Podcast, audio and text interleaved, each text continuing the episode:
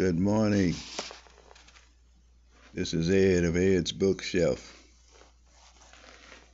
So glad to have you with us. We're in a new month, the month of March. Sun shining nicely. God has given us a beautiful day today. Okay, I'm going to take from the bookshelf this morning a poem called Going Home. It's a poem that was written by my mother, who loved to write poems with a religious point of view. This is a very nice one. Now, these poems are in my book entitled The Umbilical Cord Poems and Prose by a Mother and Son. You can get this on Amazon.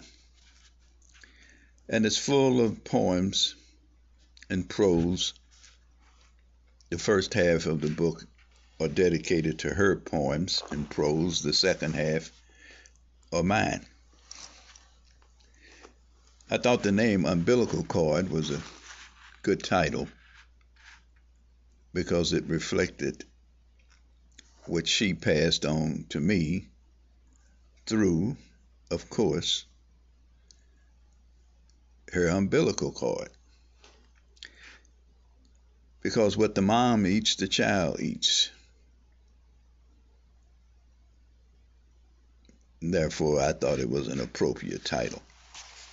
This poem is called Going Home. What do you think? Evening has cast its shadows. The birds have gone to rest. Night has settled upon us, and the sun has sunk in the west. Visions of glorious things took their place of reality. And then a restless urge to be with immortality. Even the angels watched and drawn as another took off alone, winging his way with the speed of light to bring back one of their own rolling the soft clouds to one side, nothing could hide their view of the heavenly hosts that watched to see how quietly this one was brought through. Angels have gotten a mansion ready and have waited breathlessly for the heavenly messenger's return.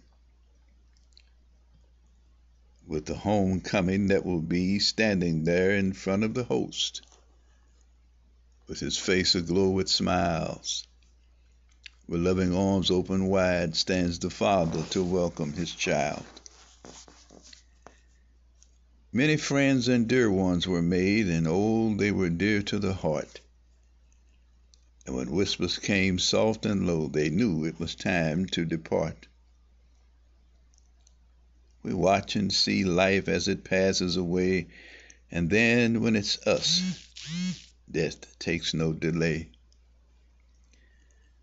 Down at Calvary, long ago, the price to glory was paid. And now, with nothing to do but go,